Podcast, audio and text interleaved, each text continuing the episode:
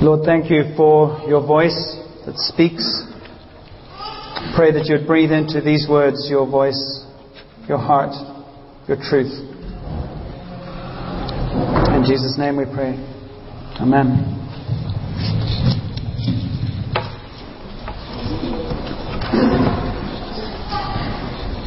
So many wires here. It's all right. Bless you. So we're talking about listening to God. Oh, we're up already, are we? Um, we're talking about listening to God, and last week we talked about uh, how that uh, might look.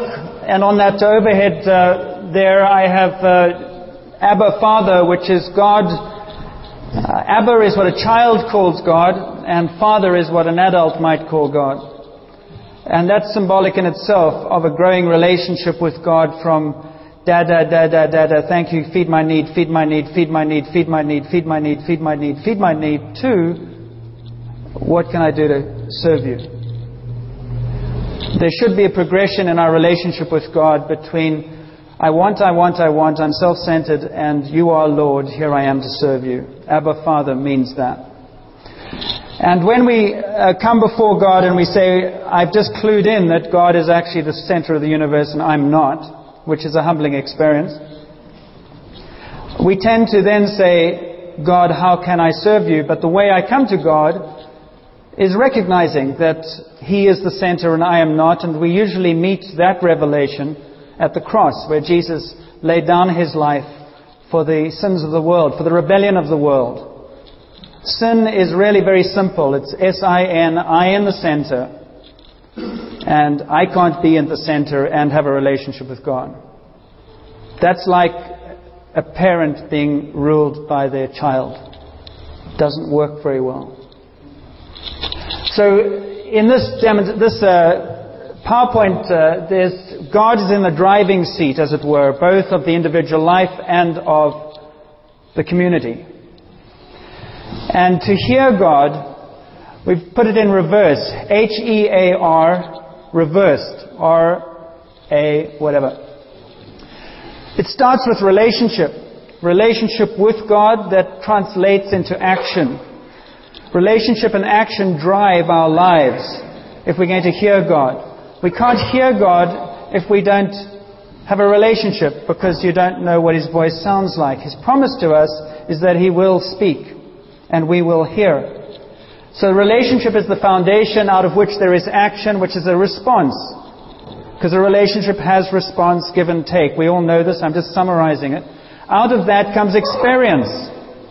Bless you, child. Bless you, bless you, bless you.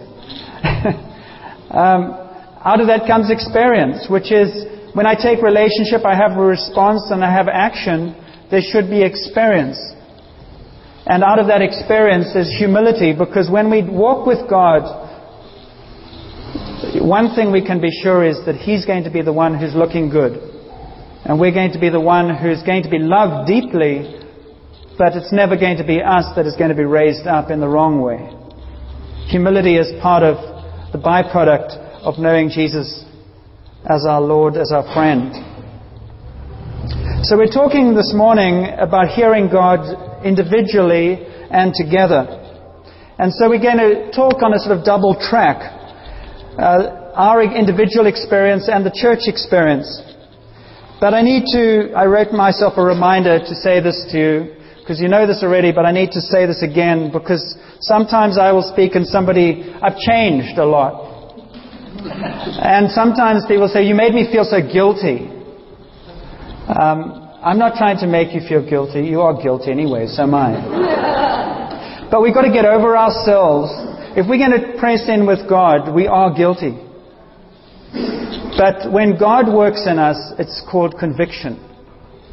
Which if we, if we want to come in here and meet with one another and walk away and be unchanged, then just say, you made me feel guilty and walk off with self-righteousness. It's a real good way of going nowhere fast. So you can expect that God will convict. Convict us in our lives in order to draw us closer to Himself. Us humans tend to try and motivate through guilt, which is a real bad way of doing it. It's a weak way of doing it. It's an easy way of doing it. It's easy to make guilt a weapon. it's kind of the lowest life form in the spiritual world. It's far easier, far better to draw into a love relationship with the living God, and conviction will take place, which will start saying, I think I need to pay attention to this. So conviction and guilt are important. Part of dysfunction, and this is something we need to pay, pay attention to in ourselves, is if you feel overly guilty, you may have some issues about your own self-esteem that God wants to set you free from. If you feel shame, shame is about accusing me. Shame is about saying, you're a bad person. Shame is from the devil. Shame is evil. Shame is not of God. Jesus and God will never convict you that you are a bad person. They will say, I love you, but what you're doing needs to be addressed. And so the core identity issue from God will always, always, always be to every single one of us, I love you. But I really don't like what you're doing right now. There's a big, big difference. Now we've got that out the way. What we were talking about was uh, the, the, disciples and particularly Peter learning to hear God. And uh, last week we spent some time seeing just how incredibly bad Peter was at listening. And how he, nevertheless, he, he always tried to talk God into doing something else, talk to Jesus into doing something else. But nevertheless, he was deeply loved and he was in the end elevated into one of the leading disciples which is hopeful for the rest of us. God can handle us. And He certainly can handle you. And if He can love Peter and He can work with Peter, He can certainly work with you and me. That's the good news. And that is the promise of God, actually. You know, faith in God is about believing that He is able to do what I cannot do. But it's hard for us to get over ourselves, isn't it? So you have this bunch of people who Jesus has just been crucified and he's been resurrected, and that sort of pretty much shocked them. They're in a culture that's Jewish, by and large. Strict laws of the Pharisees. You always read about, you know, on a Sunday, you can't, on a Sabbath, you can't walk more than. A, it, they measured it out. I walked outside Jerusalem, outside the Mount, uh, Mount of Olives, and there's still to this day there are flags. They have lines with flags, and I said, "What are those?" And they said, well, those are how far you can, this, it shows the outer boundary of how far you can legally walk on the Sabbath. And the Mount of Olives, where Jesus actually was resurrected, was almost exactly on the boundary of uh, how far they could walk on the, on the Sabbath, you know, and not sin. So, if we have issues with rules, I'm sure Jesus just must have gone nuts. Anyway, this motley band of people had uh, followed Jesus and had been devastated by the fact that the promise that had started for them had just disintegrated into a violence that I don't think we know anything about. The, the violence and brutality of the Romans, the violence and brutality of the crucifixion, the violence and brutality of Jesus' death was something uh, pretty horrific. And so they had lost hope. They had watched a friend, or a friend of theirs had been uh, killed, committed suicide. Judas. It's easy again to say, oh, Judas, and depersonalize him. But he had hung around with them for a long time. And his despair would have touched them deeply. And they went back into the uh, temple and the synagogue, and life was normal for the uh, religious leaders. They'd got rid of the upstart Jesus, and now they'd get back and get on with being religious.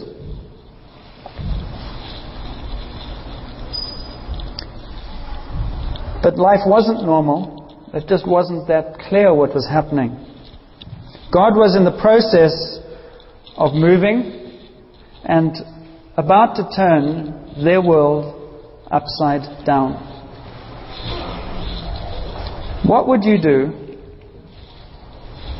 if you learned this morning that God doesn't exist? There is no God.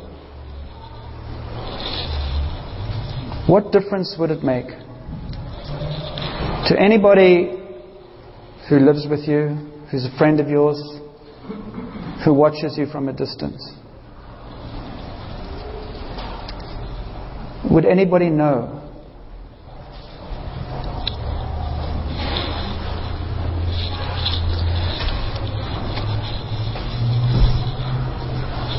See, we're talking about Jesus changing the world. But he can't change the world until he changes the human heart. And he didn't come to set us up for heaven when we die. He, set, he, sent, he came in order that we might live on earth in a manner that would point people to heaven. This is where the guilt and conviction thing comes in. That's why I put the disclaimer in at the beginning. Gary, you needn't leave. I'm, you know. Man, you're so guilty. Be convicted. Um, there was that, that story about the woman who was at the, in Luke 7, that was read out this morning. She was at a, you know, in the Middle East, the houses were open so people could sort of walk in and walk out and do whatever. And, and Simon the Pharisee had Jesus to dinner. Well, I, I, could I could illustrate it, but I won't. I was invited to dinner here once by somebody reminds me of that. You know, it was the proper thing to do.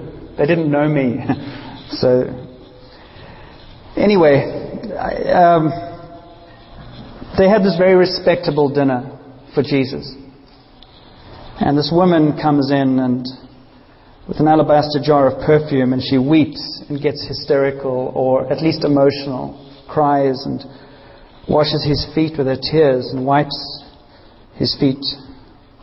And the fragrance of the per- perfume is all over the house because fragrance comes from brokenness. It's the way it works. There was no fragrance coming from Simon other than arrogance. And Jesus, as we read, ended up you know, saying to him in the end, you know, he who has been forgiven much will love much. He who has been forgiven little will love little. Those disciples, after the crucifixion, were broken, broken, broken people. Because they had said to Jesus, We will never leave you. They all agreed with Peter. Peter's the hitman for it. But they had all agreed. They slept while Jesus was praying before Gethsemane. They ran away, except for John and Mary and a few of the women. And then Jesus had appeared and said, Go to Galilee. And Galilee, he basically recalled them, as it were. Where in your heart and life have you met with Jesus like that? You don't have to be a prostitute. Simon was actually more objectionable to Jesus than the woman was. And he was very respectable. But you can't change the world until your heart has changed. And your heart has to hear God saying, There is nothing in you that is good enough to please me. Sin has permeated, permeated everything in you. How much have you been forgiven? Do you know that? I'm not trying to evoke guilt at all. I'm merely just saying, how much have you been forgiven? How much, how deep has God's love gone for you? If it hasn't gone very deep, then you will think it's just something to watch and be appreciative of, and it's a veneer on your life. It's not going to change anything. What's going to change is when you despair of yourself and you go, God, I can't do this. There's nothing in me that does. When I'm on my own and when I'm like this, I am awful. It's not about hating yourself, it's about absolutely honestly knowing I on my own cannot do it. Some of us get there easier than others. Some of us have to experience hell some of us, we think our way through it, but we don't get the heart. And you can't come to God with your mind. He wants all of me, as we sang earlier. But there's an interesting phrase that Paul uses, and Paul is a guy whose mind was pretty cool. And you remember when he came to the Damascus Road, he was like that woman. His mind took him to the place of concluding that God worked like this. And Jesus had to bounce him off his horse or whatever he was traveling on and say, Why are you persecuting me? Your minds led you to the wrong conclusion. And Paul later wrote in Ephesians, we, we know it well. I pray also. Well, he says, I keep asking the God of our Lord Jesus Christ. This is Ephesians 1, verse 17. I keep asking that the God of our Lord Jesus Christ, the glorious Father, may give you the spirit of wisdom and revelation. Wisdom and revelation both come from God. Do you know what revelation is? Revelation is receiving knowledge that you don't logically get to. You couldn't have worked it out. It's coming from God. It might be an awareness or something clicks or whatever, whatever language you want to use. It's God breathing into you something that you wouldn't conclude yourself. In fact, the fact that God loves us is a revelation. Because we can't get to feeling worthy from our position. There's too much evidence to the contrary. So God calls to us and says, You know how much I love you. I have placed a value on you. It's got nothing to do with you. How, value, how valuable are you? If you were the only person in the world, you've heard this, Billy Graham would have said this. Jesus would have died on a cross for you. That's your value. He didn't ask whether you like that or not, or think it's a good idea. He said, That's what I value you. What you do with it's your issue, but this is the value I place on you. You are my treasure. And Paul goes on because he learnt this. He learnt this experientially. When he was blind, and God said, Enough, Saul. He said, I pray also that the eyes of your heart may be enlightened in order that you may know the hope to which He has called you. What does that mean? How do you have the eyes of your heart enlightened so that you may know? You normally think and then you know. But the biblical knowing is a combination of both.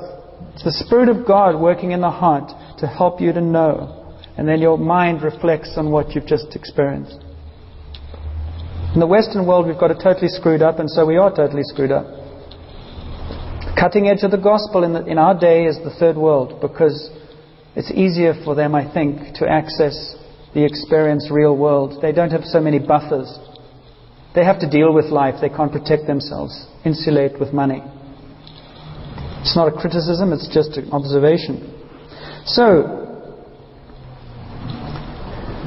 This is good news, right? What's good news? God has done what we cannot do. And God sent His Spirit to be Jesus to us today because Jesus was in one place as a human being in order to die on the cross for our sin. But He didn't die so that your sin would be forgiven. That's as useless as saying you've got to have a shower every day just to be clean, but you don't go anywhere. You just stay in the washroom. It's basically you are set free, you are cleansed in order that you might be something else. And so those first few uh, verses of chapters of Acts are intriguing as we think about listening to God, as we think about uh, relating to God, as we think about walking with God as a church community or Christian community, whatever we want to call it. We read Acts of the Apostles. It's also, you know, everybody who speaks on the Acts will always say, guess, it wasn't called the Bible study of the Apostles. It wasn't called the thoughts of the Apostles, the opinions of the Apostles, the resolutions of the Apostles, the constitution of the Apostles.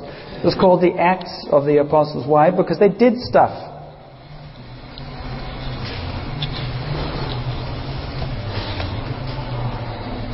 If we actually acted on what we already know, fill in the blank.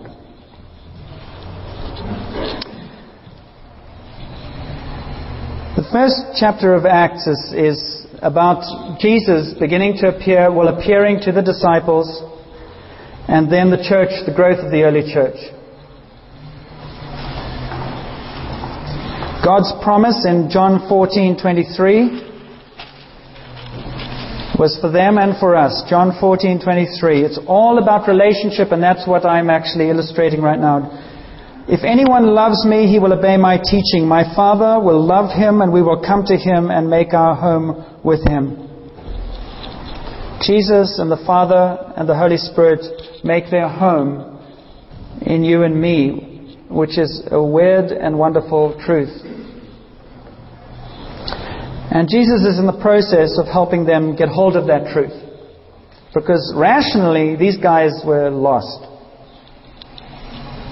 They had no clue what was coming. They had no clue what had hit them.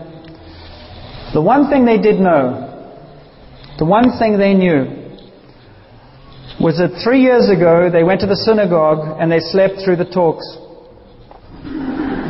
And they had this strict religious background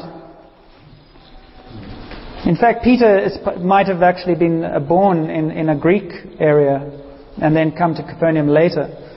But nevertheless, that's aside. Um, they, the synagogue in Capernaum is smaller than this hallway, this hall. It's probably half the size, or to the back row there to the stage is about the size, of the, and it's, it's a little bit narrower. It's got seats along the side. And that, that's where they would have met. Peter's house would have been just actually in the garden outside here. It's not very far away. But what they knew was that when Jesus walked along the shores of Capernaum in Galilee and met with them, they saw and experienced God like they had never seen or experienced Him before. And it absolutely intrigued them. It intrigued them so much that they basically left what they were doing to follow him. Which leads me to another sort of conviction inducing moment, which is do you think you're going to follow God on your terms? Do you think you're going to follow God and never have to get up and do anything? If, your if your spiritual life is dry, stay tuned. You just might be the issue, not God. The relationship with God the Father and with one another and with the Holy Spirit are the themes that wind through Acts. So let's look at Acts chapter 1, uh, where Jesus, I'm just going to skim through a couple of things here. There's one word that comes up a lot in these first two chapters, and it is together. It's interesting, but it's together, together, together, together, together. So they were in chapter 1, verse. My, I should get glasses. On one occasion, verse 4, while he was eating with them, he gave them this command Do not leave Jerusalem, but wait for the gift of my Father promised, which you have heard me speak about. For John baptized with water, but in a few days we'll be, we, you will be baptized with the Holy Spirit. He is saying to people who used to have, I should have brought one, a little lamp with oil in it. That you used to walk around and, you know, it was dark there. There wasn't electricity. And he was saying, what I'm going to send you, as you're holding onto these little lamps flickering in the dark, I'm going to send you electricity. That's how radical it was. But they didn't know what to call it, so he called it the Holy Spirit, which is the power of God. So he said, Do not leave Jerusalem, but wait for the gift my father promised. So verse 6, so when they met together, they asked him, because Jesus didn't mind questions. If you want to work out things with God, start asking questions.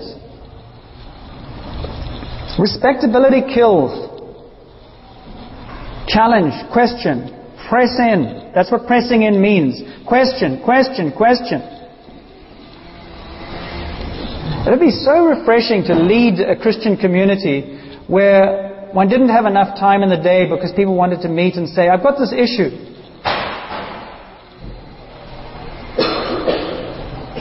I can't remember where I've ever had a phone call like that. I want to work this out. I've got this issue. It really is this like being in a cruise ship, you know, make you feel nice, sing, sing some songs, you know, um, come back next week. I'm going to make you feel guilty this morning, convicted. Repent. We're getting there. Repentance is coming. Anyway, they ate together. And they said, Lord, are you at this time going to restore the kingdom to Israel? They were thinking politically. They were still getting it wrong. No. But he doesn't answer really helpfully, does he? It is not for you to know the times of dates the Father has set by his own authority, which is a good way of Jesus saving face and saying, I don't know. he nearly sinned then, but he didn't quite. But you will receive power when the Holy Spirit comes on you, and you will be my witnesses in Jerusalem, in all Judea and Samaria, and to the ends of the earth. And after that, he disappeared. Just before Peter could say, but he gone. And they were looking intently up into the sky as he was going when suddenly two men dressed in white stood beside them. They were angels. Men of Galilee, they said, why do you stand here looking into the sky? The same Jesus who has been taken from you in heaven will come back in the same way you've seen him go into heaven. And then they returned to Jerusalem from the hill called the Mount of Olives. And they had to wait And that's easy to do.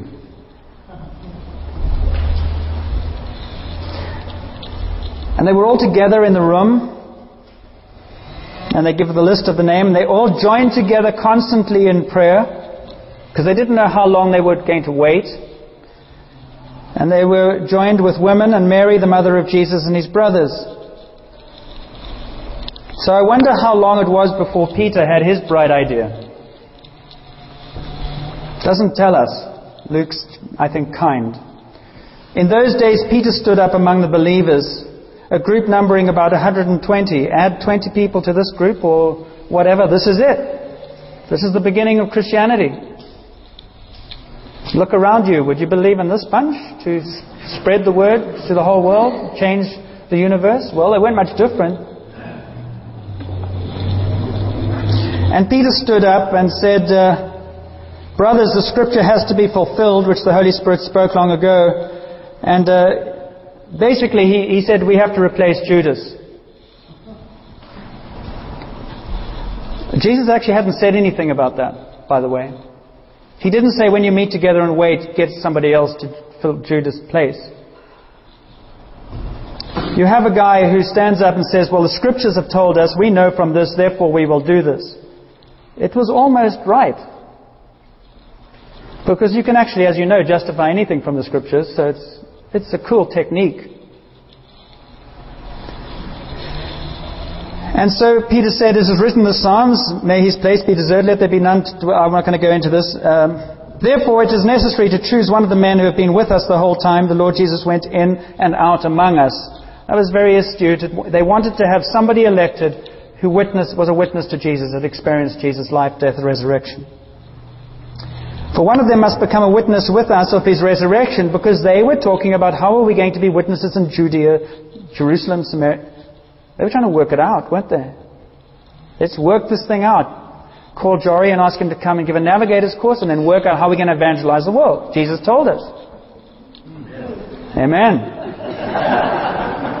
Have an alpha group in the so they proposed two men, Joseph called Bar, Barsabba. I don't understand why they just don't call one another what they called. Instead of, there's Jory, but we call him Ken. Why don't you just call him Ken then? We don't have to do with this. Anyway, and so they prayed, Lord, you know everyone's heart. Show, this is a good prayer. Show us uh, which of these two you have chosen to take over this apostolic ministry, which Jesus left to go where he belongs. Full of grace and mercy, aren't they? Then they drew lots, and the lot fell to Matthias. Now, what were they doing? They were playing church, and they were playing listening to God, and they were playing.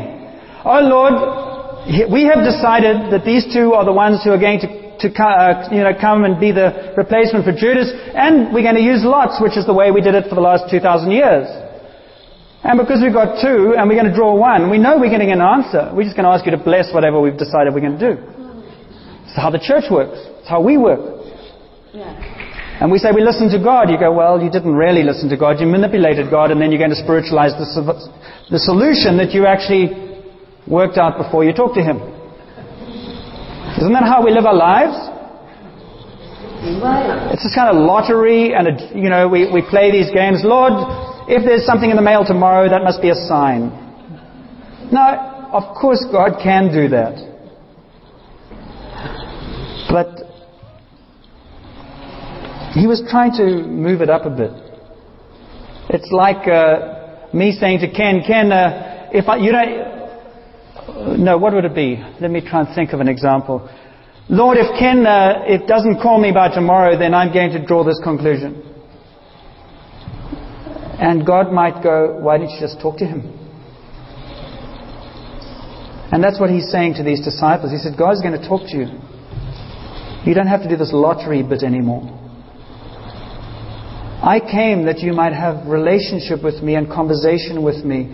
But the new part of it is I'm going to speak and you might listen. this is the novel part. Peter couldn't handle that. Wait in Jerusalem. Remember David? David was anointed. Who was he anointed by? Saul or Samuel?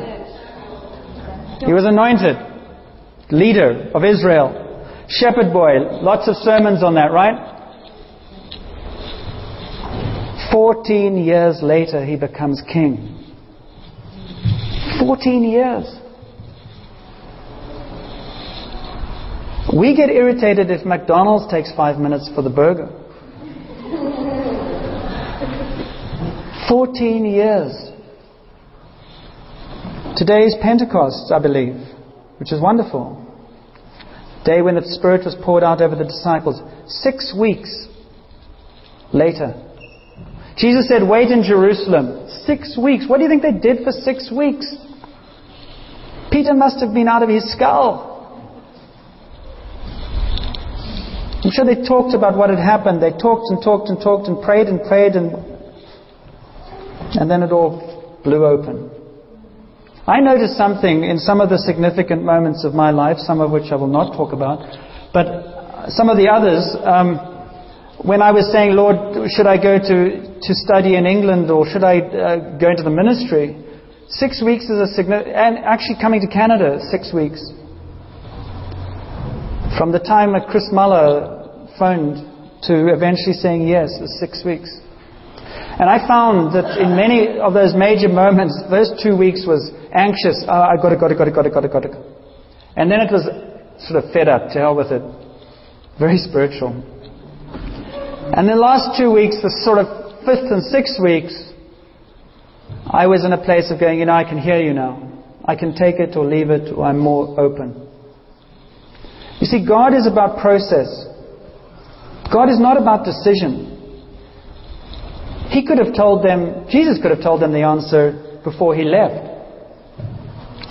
But they had some stuff they had to do. And God is about process not about information. It's who we become that He's concerned about, not the knowledge you know. And so six weeks later, the Holy Spirit fell and they spoke in tongues and they spoke these languages that other people around them understood. And they were all utterly amazed and people thought they were drunk. And they said, What does this mean?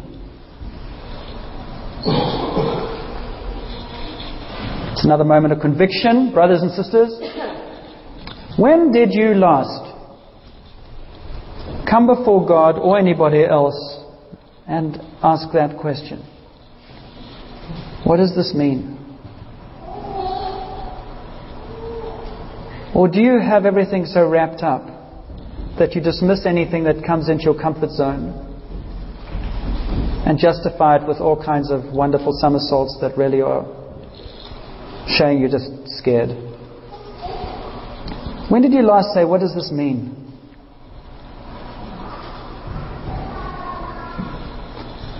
There are two questions in this first, second chapter. The one is, What does this mean? And then Peter gets up, and for once he actually really gets it together, and the Holy Spirit has done something in him. And he gives a very powerful discussion of what that all meant. He answered the question, And at the end of his dissertation or his discussion, he says, in verse 36, Therefore, let all Israel be assured of this God has made this Jesus, whom you crucified, both Lord and Christ. When the people heard this, they were cut to the heart. They felt guilty. They were convicted. So they all stoned him to death and gone on with their lives, right? No. Leoba, pay attention. I've only been talking for half an hour. He said, Brothers, what shall we do? And he said, Repent and be baptized, every one of you, in the name of Jesus Christ, so that your sins may be forgiven and that you will receive the gift of the Holy Spirit. What does this mean? And what shall I do?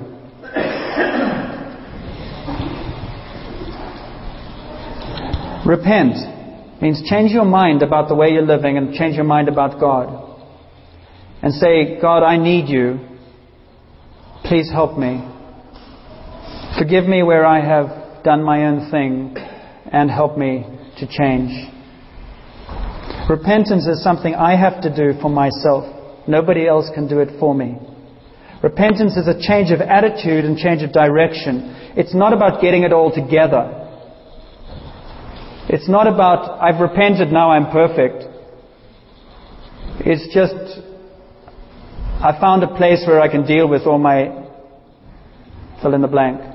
I'm reformed. I'm not going to use any bad language. Repent is changing your mind and saying yes to God. Please help me become what I cannot become myself. And then they were baptized because baptism is into a community. It's into Jesus, but it's into a community. There's an individual response and then there's a communal response. Because we cannot do the stuff together. In fact, if you read those scriptures carefully, you will notice that when Peter stands up in verse 15 of chapter 1, in those days Peter stood up among the believers and said, and then he came up with his bright idea about voting. After uh, the Holy Spirit came up, it came down in verse 14 of chapter 2. Then Peter stood up with the eleven. I don't think that's just a casual phrase. It's about you're not alone.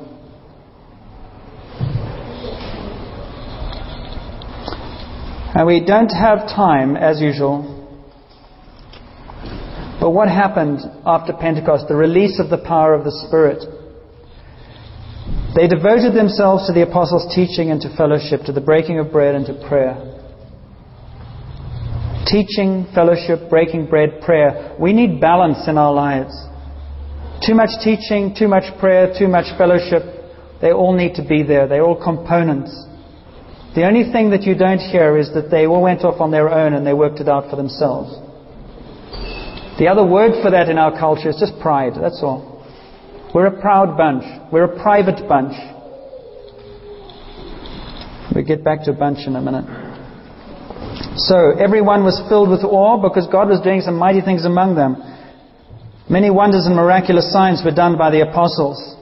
How do you learn to love if you don't have people you don't like? How do you learn patience if you don't find people irritating? How do you learn long suffering if you don't? It's the context that's going to teach all the stuff that is good. And why so many of us never grow up is because we actually never press in with some of these difficult things. Instead, every time there's a challenge, we spiritualize it and work out how to leave the place of action so we can actually stay as we are. And that is why we're so immature. And that's why the Christian witness in places like Port Alberni is so absolutely pathetic. Do you know how many Bible studies people, Christians, go to in this valley? Do you know how long they've been going to Bible studies? I mean, wait in Jerusalem, die in Jerusalem, be buried in Jerusalem. To hell with the world. Where did all that come from? I wasn't. really? It's entertain me, amuse me, look after me, give me my friends. You know what small groups should be? They should be equipping places where you get off your butt and you go out there and you do stuff in the name of Jesus. How much bloody information do we need about God before we actually do anything? Jericho Road is about moving, moving, moving. There are no groups that sit there forever. They tense. They move. You get equipped or you go somewhere else. There are lots of other places you can go to in this valley. I'll offend you. Aren't you sick and tired of it? It's so boring. What time are we having the meeting, dear? And we go on forever and ever. What page? Oh, isn't it lovely what they did back then? Want more? Well, lighten up, you know. Take yourself a little bit less seriously, all right? You're not so precious, for goodness sake.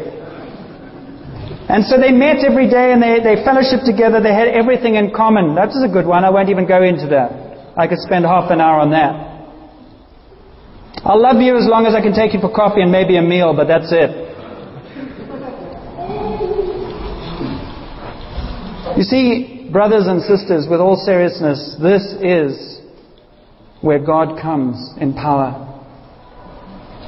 If we want the Holy Spirit in this church, we need to meet together. We need to fellowship together. We need to have teaching together. We need to worship together. We need to share resources together. We need to meet people's needs. We need to make sacrifices. We need to love in ways we haven't experienced before. That means going into your time account and your bank account. It means believing God for provision, not just for me, but for you. It means getting real on the ground. It means if you have a word from God for me, then show me a word from God in the tangible as well. Don't just spiritualize. See how they love one another means nobody's without it, with a need that's not being met. And every day they continued to meet together in the temple courts. They broke bread and guess what? The Lord added to their number daily those who were being saved. As they were filled with the presence of God and the, and the love of God and the power of God, that spilled out and attracted others. People are sick and tired of hearing about Jesus. They want to see Him. And they'll see Him as we, at the end of the day, kneel before Him, break the alabaster jar, and say, Oh God, bless you that you have loved me. Thank you so much.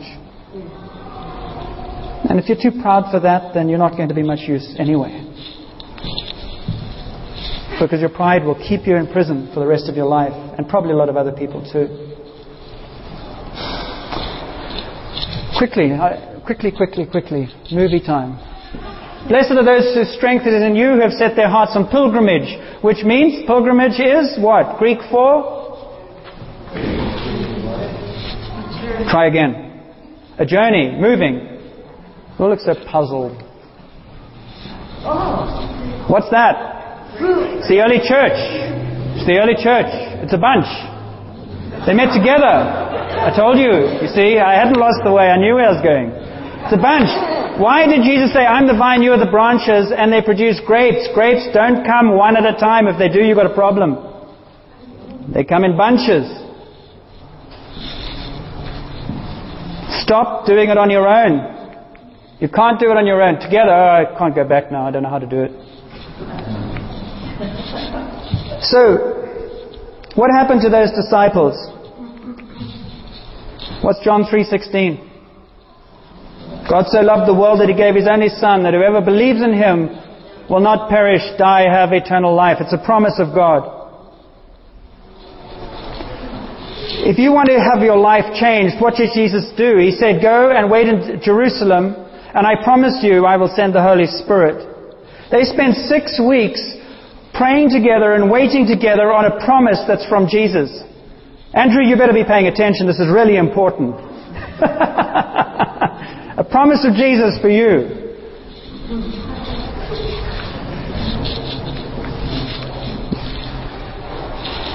You see, the promise comes and then the growth. What supports the growth? are the promises of God. If you want to see growth in your life, start actually claiming some of the promises of God. You see, if you don't have promises, what will happen to that vine? It'll actually fall to the ground and all the fruit will get eaten by the slugs, which we used to call Satan a long time ago in this place. You need supports, and the supports are the promises of God. If you don't know the promises of God, then guess what? You're going to trust in what? Your feelings and your circumstances.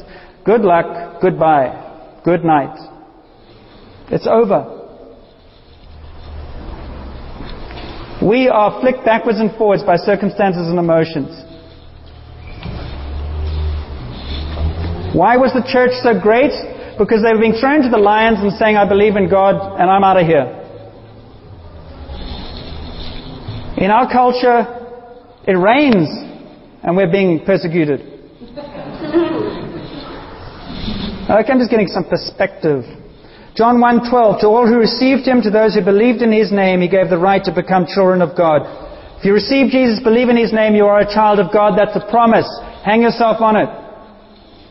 It's your identity in his promise, not in how you feel. I just feel like a miserable little vine, twisting round and twisting round.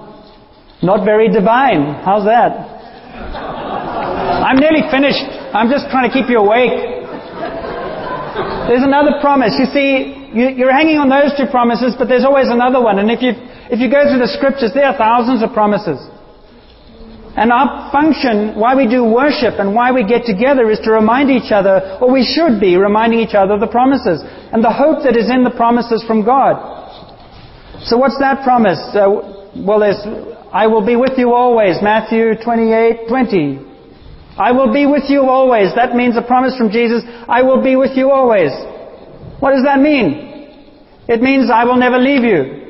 It means I will always be with you. Which means I'm always with you. Which means I'm always with you. so what's that like? That's the experience I need to press into. Jesus, if you are always with me, then you are here now.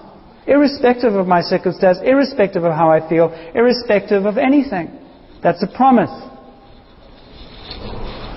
And there's one more promise. Uh, the counsel of the Holy Spirit, whom the Father will send in my name, will teach you all things and will remind you of everything I have said to you.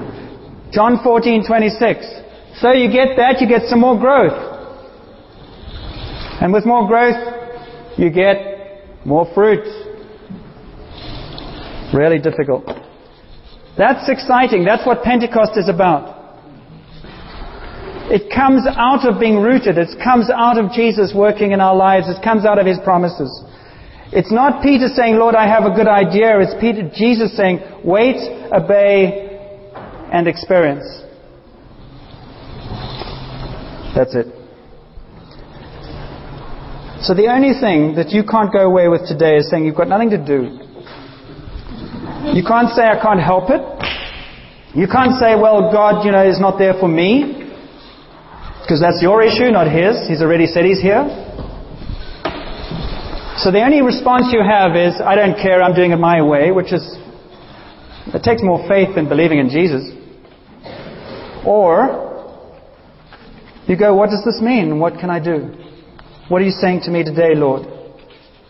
The first thing he's saying, and he, you know, when I see Michelle, and she's not here so I can embarrass her. When I see Michelle, every single time I see Carmen or Michelle, they know this. They walk in the door and I just go, so you've forgotten something. I insist, always insist, they have to give their father a hug because they love their father so much. I'm modeling to them the love of the Father.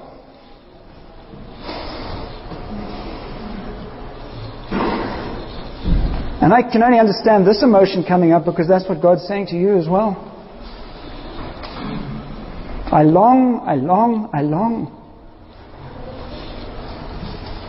for you to be embraced by me and me to be embrace you. This is not a joke.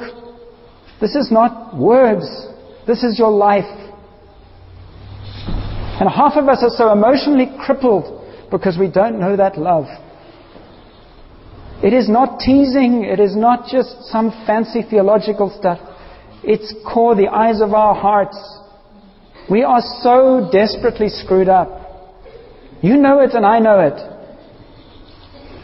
And we're so proud and we're so hidden and we're so private and we're so hurting and we're so broken. And Jesus says, you know, there's a brokenness that leaves, releases fragrance. And there's a brokenness that is poison. Brokenness away from me is death. Brokenness with me is a new beginning. God our Father, thank you so much for your Spirit that meets us today, so many years after Jerusalem. Thank you that your love is the same today, that just as you embraced Peter on that shore of Galilee when he was broken, you embrace us. Each one of us, you call us by name. Thank you that your reminder to us today is that because you rose and you poured out your Spirit, there is nothing that can separate us from your love. Nothing. That you have promised that you'll be with us. And that even though we might not see and we might not understand, the one thing we heard this morning is your promise is faithful. And so we pray right now that your Spirit will just minister to us the truth of your love for us. However, you want to do that. What we're going to do is we're just going to sing three songs. And each song focuses on sort of different parts of what God is about. I could find it. And the purpose of doing this is to give us some time. It's really like our time of prayer, but it's a time in worship. And I want to encourage you, because it made a huge difference to me at some point in my life, to begin to, to, to approach Jesus from a place of generosity and abundance.